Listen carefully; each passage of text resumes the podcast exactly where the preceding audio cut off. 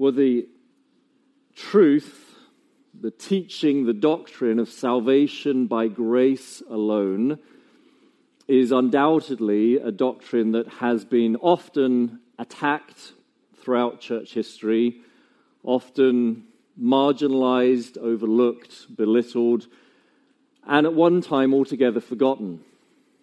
And it was the Reformation that wondrously recovered the truth of salvation by grace alone. And we praise God for his providence in bringing about the events of the Reformation. In the Reformation, we recovered anew the truth that a sinner is saved by grace and grace alone. He doesn't work with grace, he doesn't strive so as to partner with grace. Grace doesn't see what his response would be and on that basis act. But by grace and grace alone, a man is saved. Notwithstanding the good that the Reformation brought about in that respect, there needs to be a continual return to the truth of grace alone, a continual reformation, as it were, in our own hearts each and every day. There has to be a reformation on a daily basis, re establishing the truth that we do not contribute to the saving act of the gospel. We need to remind ourselves of this reality day by day, and indeed every single Sunday when we gather together. Corporately, it is critically important that we remember and rehearse and rejoice in the fact that God saved us by grace and grace alone. If you can keep in view the truth of grace alone in your salvation, it will shape the way you live. The truth of salvation by grace alone shapes the way in which you think about God, the way in which you worship Him. It shapes the way you think about your circumstances in your life. The truth of grace alone shapes the way in which you conduct yourself as a Christian not only in the church, but in a lost and hopeless world. The truth of grace alone as the bedrock of your salvation affects your entire life. So, Romans chapter 5 is a wonderful text to give our attention to in order to remind ourselves of this truth. And I don't imagine for most of you that anything I'll say this morning will be something you have not heard before. Most likely, everything I'm going to say you know, and in that sense, it functions simply as a reminder, but a critically important reminder because of the importance of grace alone within the economy of the gospel. The way Paul makes his argument, the way he shows us this wonderful truth, is by painting for us a picture of two domains. He shows us the domain, first of all, of death, a domain of death in which we all once lived, a domain of death that we were all inescapably trapped within and could not escape. Paul then transitions in his argument to show us the domain of life a domain of life that is wonderful, is glorious, depicts, in many senses, the way in which life was intended to be lived. And as he shows us these two domains, one the domain of death and the other domain of life, the question then becomes how might we transition from one to the other? How is it possible for a person to move from the domain of death in which we are inescapably trapped so as to find themselves within the domain of life?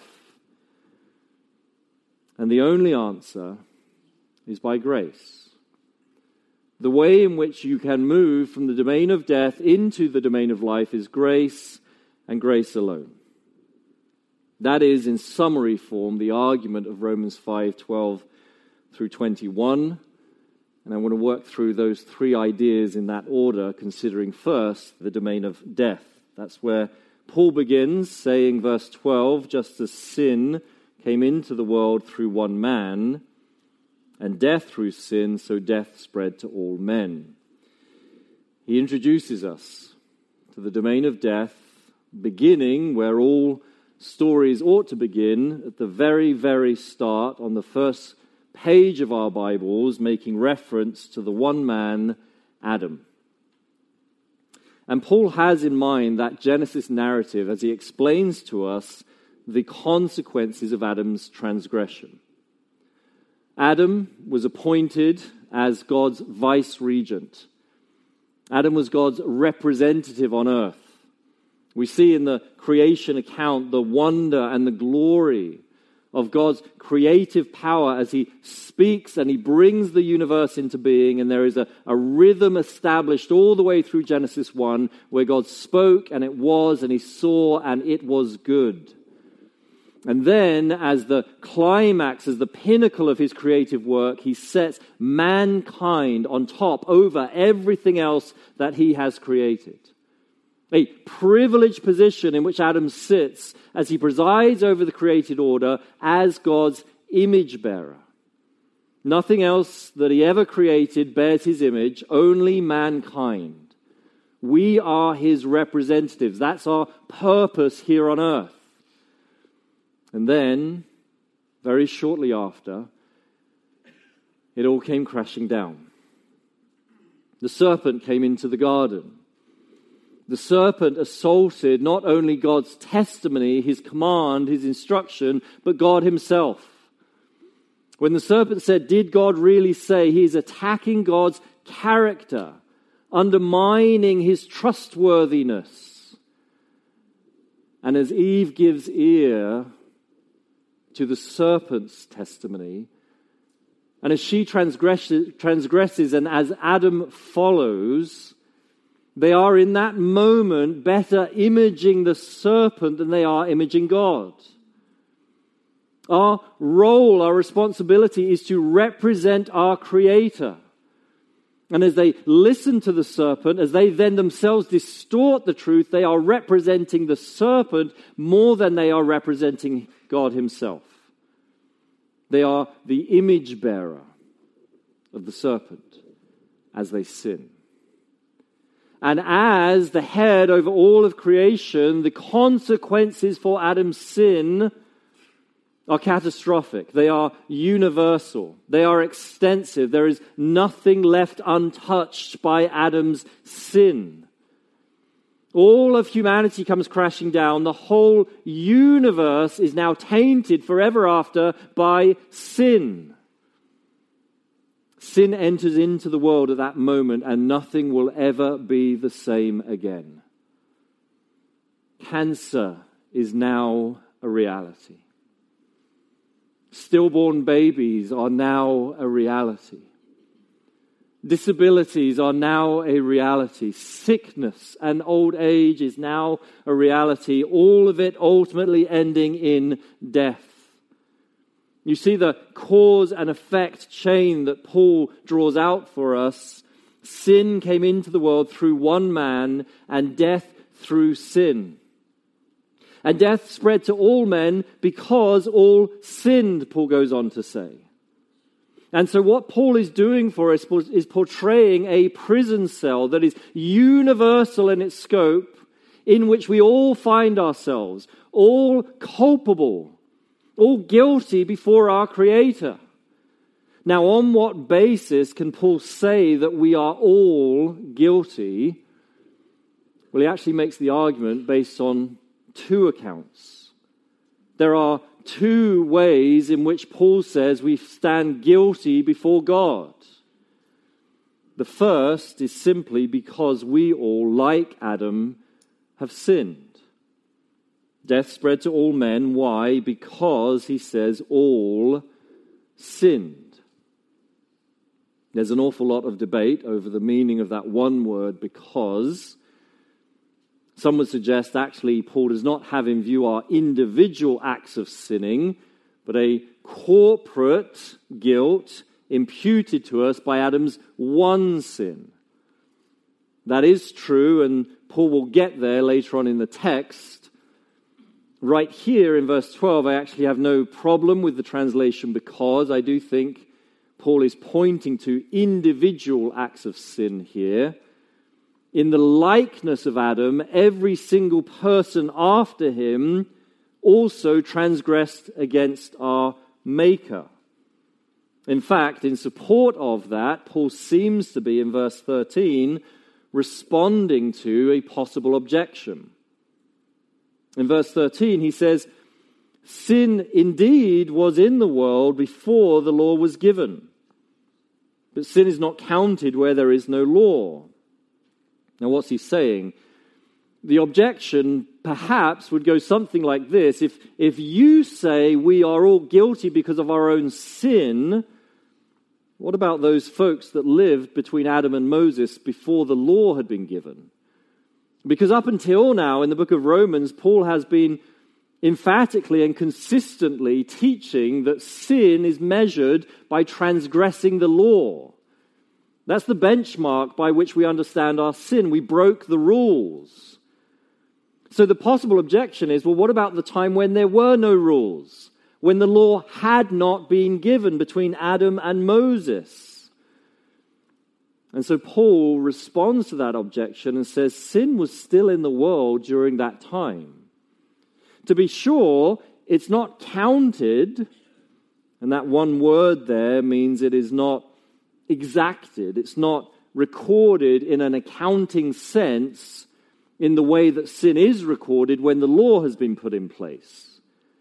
The exacting of sin is not the same before the law was given, but that does not mean in any way that there was not a continuous rebellion in people's hearts against God. Sin was still in the world, says Paul. And so, for that reason, because every single person after Adam has sinned, verse 14, death reigned. Death reigned from Adam to Moses and thereafter. The other uh, basis on which we stand guilty before God, in addition to our own individual sins, is that imputed guilt from Adam's one sin. And Paul does go there in his argument. Look down at verse 18 by way of example. Therefore, as one trespass led to condemnation for all men. Verse 19, as by one man's disobedience the many were made sinners. Now, this is a different kind of guilt. One trespass. Adam's one trespass led to condemnation for all men. So now, Paul does not have in view the notion that we all individually, by our own volition, have sinned, and by that measure we stand guilty. But on a different basis, because Adam, who is our representative head, he stands over all of creation as the head because of his one trespass. We are now counted guilty without seeking in any way to address the question of fairness. Paul simply states it as a fact that because Adam is our head, we all stand guilty in him. And so, rightly, it has been said that our guilt before God is double because we have all sinned in and with Adam. We have all sinned in and with Adam. We all stand guilty, and that double guilt is no accident. Paul is drawing attention to it and showing it to us in many different ways so as to impress upon us the inescapable nature of the domain of death. Lest anyone dare think there might be an escape route out of this prison cell lest anyone think that they might be able to get themselves out of this mess, Paul shows that we are doubly guilty. In and with Adam, we have all sinned. And so we all stand rightly condemned, and death reigns over all of us. This is the domain of death. This is a biblical anthropology. You want to study the species of mankind. You want to give time and thought as to, to what it means to be a person. You need to start in Romans chapter 5 and you learn what it means to be a human being is that you are in the domain of death. Doubly so, rightly so, all of us condemned unto death. And this is the beginning, the foundation, the precursor to understanding the glory of God's grace. And just as the glory of God's grace has been lost so often throughout church history, so also has the realities concerning the domain of death. There are ever present societal trends, ways of thinking that attack the truths that Paul is giving to us here.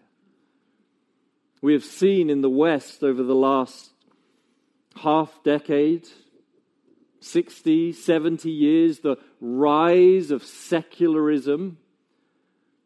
Now, what does that mean? We don't need to overcomplicate that term, the rise of secularism simply means an ever increasing, ever increasing attempt to explain the world around us without any appeal to God. Secular thought simply means I'm going to explain everything I can see without, without appealing to the, the idea of a higher being. I'm going to shut God out from my thoughts, shut God out from my reasoning, shut God out from my explanations, and pursue a secular line of thinking. And the increase of secularism in the West over the last 50 years or so has had with it attendant themes. With it, unsurprisingly, has come a decreasing belief in God it should be no surprise that at a societal level, with the rise of secularism, has come a decreasing belief in the existence of God. It is atheism's heyday right now. And then the other side of that coin is an increasing belief in our own self sufficiency.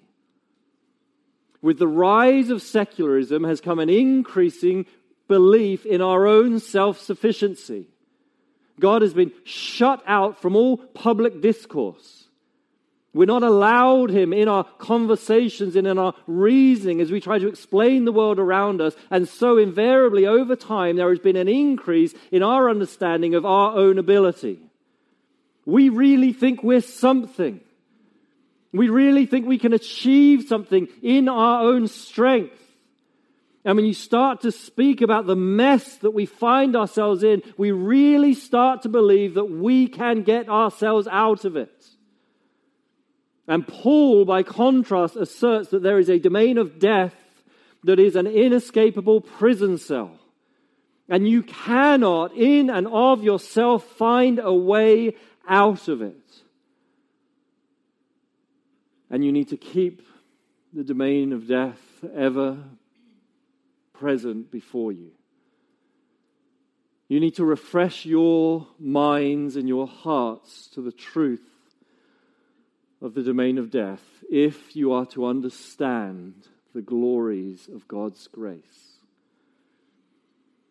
Now, Paul moves from there into a discussion about the domain of life. He's already hinted at it in verse 14 when he talks about Adam as a type, a type of the one who was to come.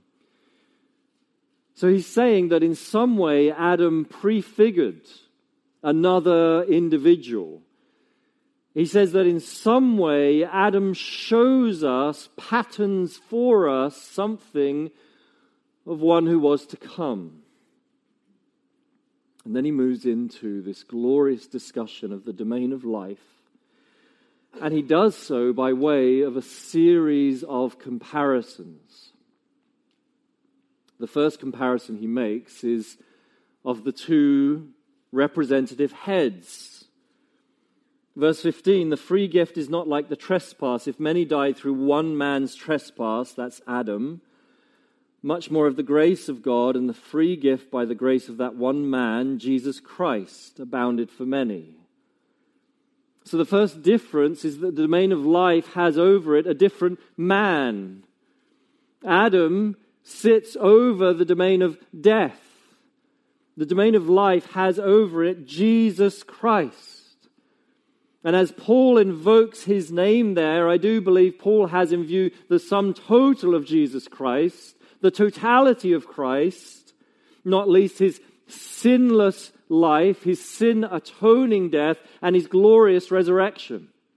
He brings into view the whole Christ as the means by which the domain of life is made a possibility. And with Jesus Christ established as the head over this domain, his next comparison concerns our status. Our status in the domain of life is altogether different. Verse 16 the free gift is not like the result of that one man's sin. For the judgment following one trespass brought, brought condemnation, but the free gift following many trespasses brought justification. You see, this is how we begin to understand the much mores of Romans 5. You read through the entire chapter, and what you see over and over again as a constant drumbeat is Paul's use of this phrase, much more. Much more. The much mores of Romans 5 are given to us so that we would understand that the domain of life is not simply an opposite mirror image to the domain of death. Do not allow yourself to think of the domain of life in that way. The domain of life far surpasses the domain of death in every respect. It is not simply that by entering the domain of life, you no longer stand condemned. Much more than that. You are now clothed in Christ's righteousness. Your sin has been dealt with. Undoubtedly, your sin has been washed away, but it does not stop there. The domain of life is not simply an opposite mirror image to the domain of life, the domain of death. Much more, we have been justified. Our sin has been dealt with, and now we have been clothed in Christ's righteousness. And the third comparison that Paul makes between the two domains is of our experience. He says, verse 17, because of one man's trespass, death reigned through that one man, much more will those who receive the abundance of grace and the free gift of righteousness reign in life through the one man, Jesus Christ. So make the comparison. Look at the way in which Paul is comparing the two domains. In the first domain, verse 14, the only thing that reigned was death. Death reigns over the domain of death. But look who reigns in the domain of life. It is us that reign. It is grace that reigns. It is Christ that reigns. We're all caught up in this wonderful victory that is the domain of life through the one man, Jesus Christ. And so our experience in the domain of life is wonderfully wonderfully more than that in which it was in the domain of death. Not a mere opposite, but far more abounding. This is the domain of life that the gospel brings. And we must ever keep it before us. Now, just as there has been a rise in secularism in our society over many decades, that has been helped and aided by lots of other societal trends individualism and consumerism and utilitarianism, all of these isms. And they all work together so as to produce, at least in part, the end result that life today is a lot more transactional than it used to be. It's one of the saddest realities of life in society today is just how transactional it is and non relational. The days are gone when it would be entirely appropriate to turn to the person beside you in the coffee shop and speak to them. You turn to the person on the plane and strike up a conversation. They think you're ill. There's something wrong with this person. Don't think that the transactional nature of our existence is not affecting your apprehension of the truth. The reason I say that is because I do believe all too often we have a very reduced understanding of the gospel, of the domain of life, one that we have boiled down to a mere transaction. So if I was to ask you today, tell me the gospel, perhaps you would say something to the effect of, I've, I've trusted in Christ for my salvation and he has forgiven my sins. And you're not wrong. You're absolutely right in so much as that is the gospel. And then I say, well, keep speaking. And now you draw a blank. Now there's, there's, there's no words coming out of your mouth. And you say, but I've told you the gospel. And the reality is, the gospel is so much more. Now, don't misunderstand me. The gospel is a transaction. There is a transaction that occurs when you put your faith in Christ. His robes for mine. My sin is dealt with. It was paid for finally, utterly, totally, never to be accounted against me again. More than that, I've been clothed in his righteousness and made right with God. There has been a transaction at the cross. The gospel is a transaction, but it is so much more. If you search the scriptures and think about how God presents the gospel to us, so often He shows us it is a way of living. It is a manner of life. It is a domain, a sphere of existence. The domain of life is the domain of the gospel. And Paul has in view here when he talks about us reigning in life he has in view all of the glorious truths that he gives us in the first few verses of chapter 5 and all the glorious truths that he'll go on to give us in chapter 8. He has in mind that we would consider and appropriate to our hearts each and every day the wondrous reality that we were enemies with God.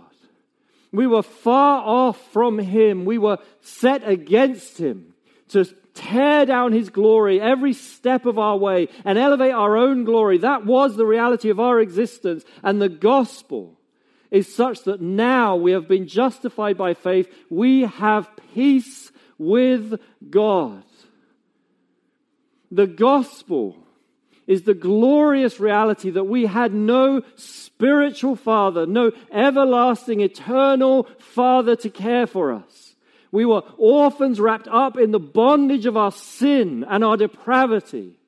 We were doing the bidding of the prince of the power of the air, and he did not care for us. He only cared to bring about our ruin and our destruction. And the gospel is now that by the spirit of adoption, we call God our Father.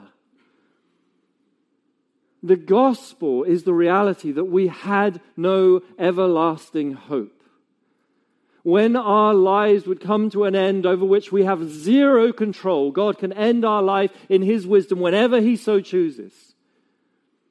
And the reality is, is, we would stand before Him in judgment and be banished to everlasting, ongoing torment.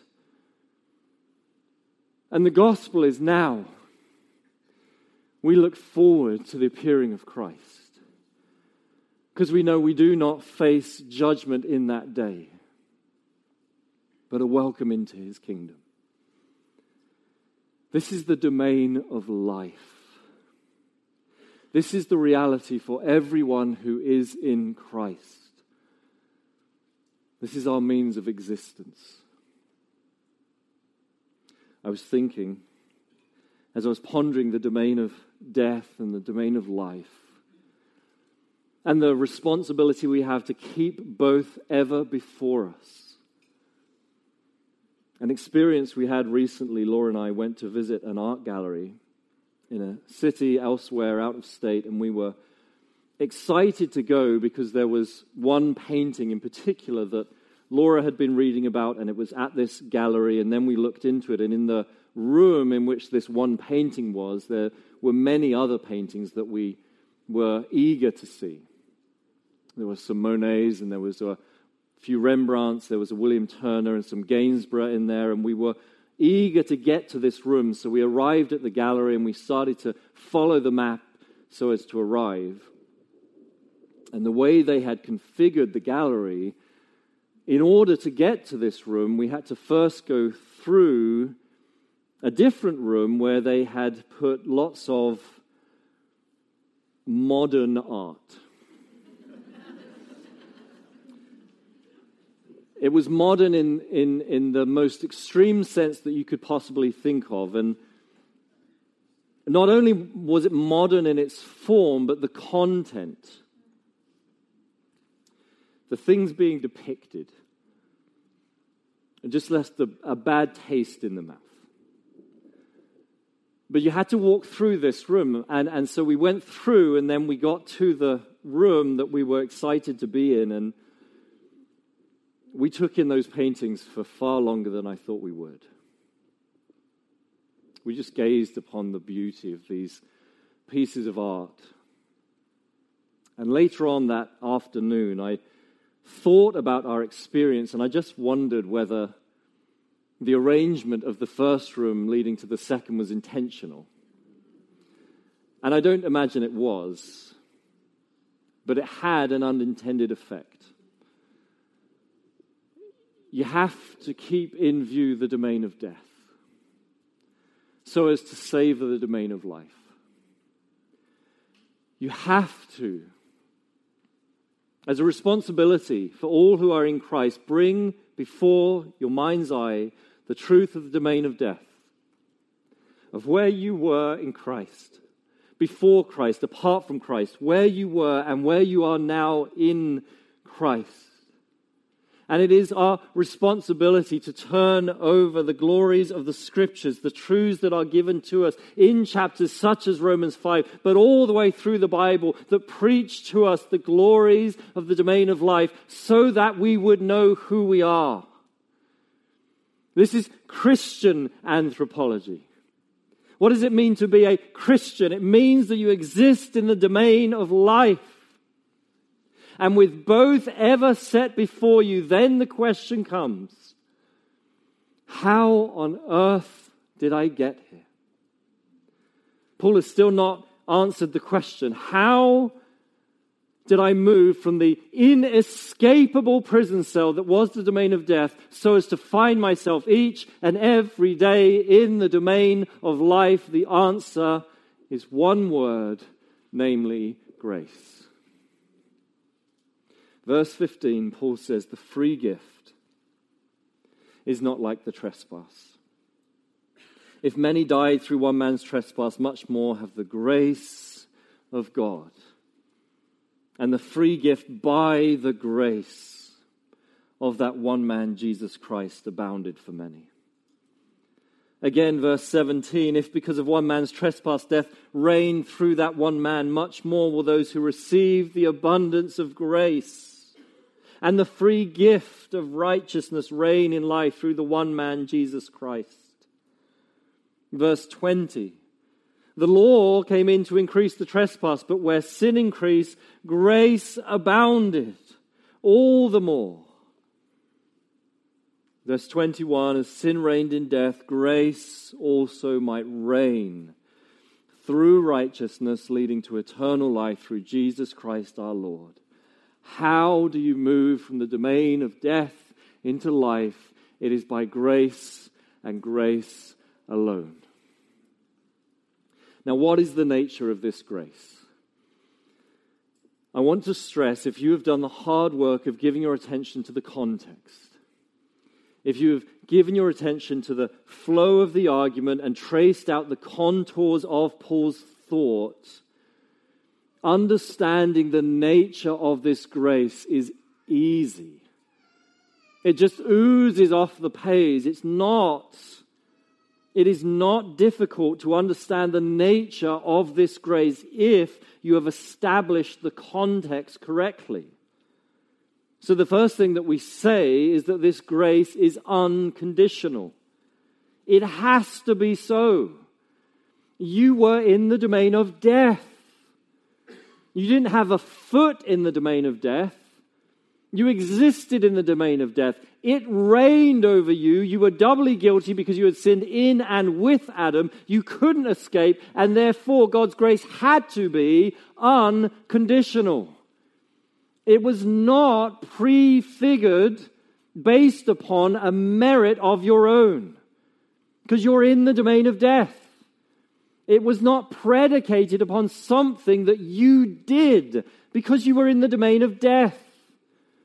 God's grace did not come to you because it saw what you would become, because you were in the domain of death. It is emphatically unconditional. If you look at verse 15, we see hints of this simply in the language Paul chooses. The grace of God and the free gift by the grace of that one man, Jesus Christ. Paul even describes the grace as the grace of God, meaning before you had any experience of it, it was an attribute of God, a characteristic of Himself. He is gracious before you were. Before you had any awareness of the domain of death and the domain of life, God is gracious. It really has nothing to do with you. That is why Paul writes elsewhere to Titus, the grace of God appeared. The grace of God appeared, bringing salvation to all men. It was not that you worked with the grace of God and caused it to appear. It is not that you appealed to the grace of God and persuaded the grace of God to appear. You were dead in the domain of death, and the grace of God appeared. It is unconditional. Not only that, but the nature of this grace is that it is irresistible. It is irresistible. Again, you were in the domain of death. You had no spiritual inclination towards the things of God. You did not have the wherewithal to appeal to God's grace, nor did you have the ability to think through whether you might accept God's grace by virtue of the fact that you existed in the domain of death, when it came to you, it caused you to live. Or, to put it another way, when Jesus calls Lazarus from the tomb, Lazarus has no saying in whether he will come forth. He's speaking to a dead man. Lazarus, come forth. He doesn't get to deliberate whether he will obey or not. God's grace is irresistible. If we were to trace out Paul's argument in more detail, what we would find is a series of these causal relationships where God decreed and it was. Much like Genesis chapter 1 in the creative act, in the salvific act, God speaks and it happens. His grace is always, only, ever irresistible. And then finally, his grace is effectual. It never fails. When God calls a man from the domain of death, he finds himself in the domain of life, and that is where he will be for all eternity.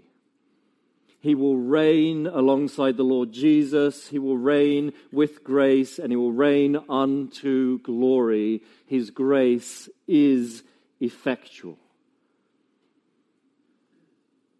Now, if you can keep in view the domain of death and the domain of life, and the only means by which one can transfer from one domain to the other, namely grace, if you can keep these realities in view, it will shape the way you live if you can ever bring before you the realities of the domain of death, the glories of the domain of life, and the only means of transferring, namely the saving grace of God, it will dispel all your fears. it will dispel the fears that consume you. The fears that eat you up at 1 a.m. in the morning. When you allow your mind to race ahead and to ponder things that are not reality and start to embrace things that are not truth and they are eating you from the inside, if you can keep in mind the realities of the domain of death and the domain of life and the means of transferring to one to the other, namely grace, and the fact that now you reign in life with the Lord Jesus, it will inform your fears and dispel them. It is a great reality check to rehearse the gospel to yourself if you can keep before you these truths of these two domains and the means of transferring to one to the other, it will change the way you conduct yourself as a believer in the church and in the world. It will grow in you an almighty zeal for the furtherance of the gospel.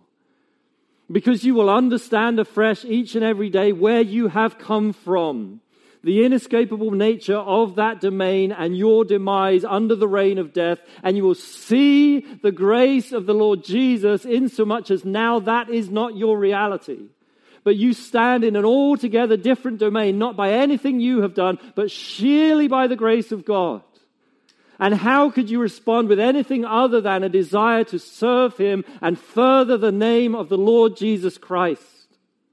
your zeal for service in the church, your zeal to proclaim the gospel to the lost will only abound as you keep these realities ever before you.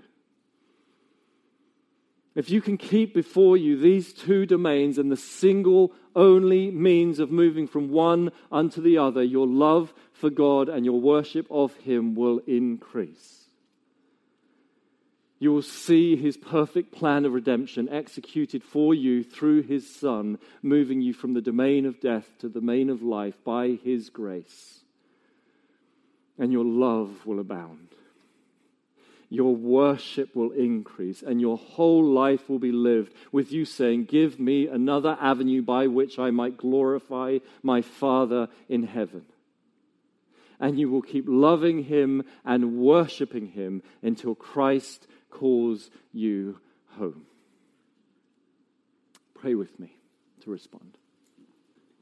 Father, we praise you this morning for the glorious truth of your grace that we see set on display in your word. We bring to mind the reality of the domain of death. We all stand condemned because we have sinned in and with Adam, and we are guilty, and death reigns over humanity.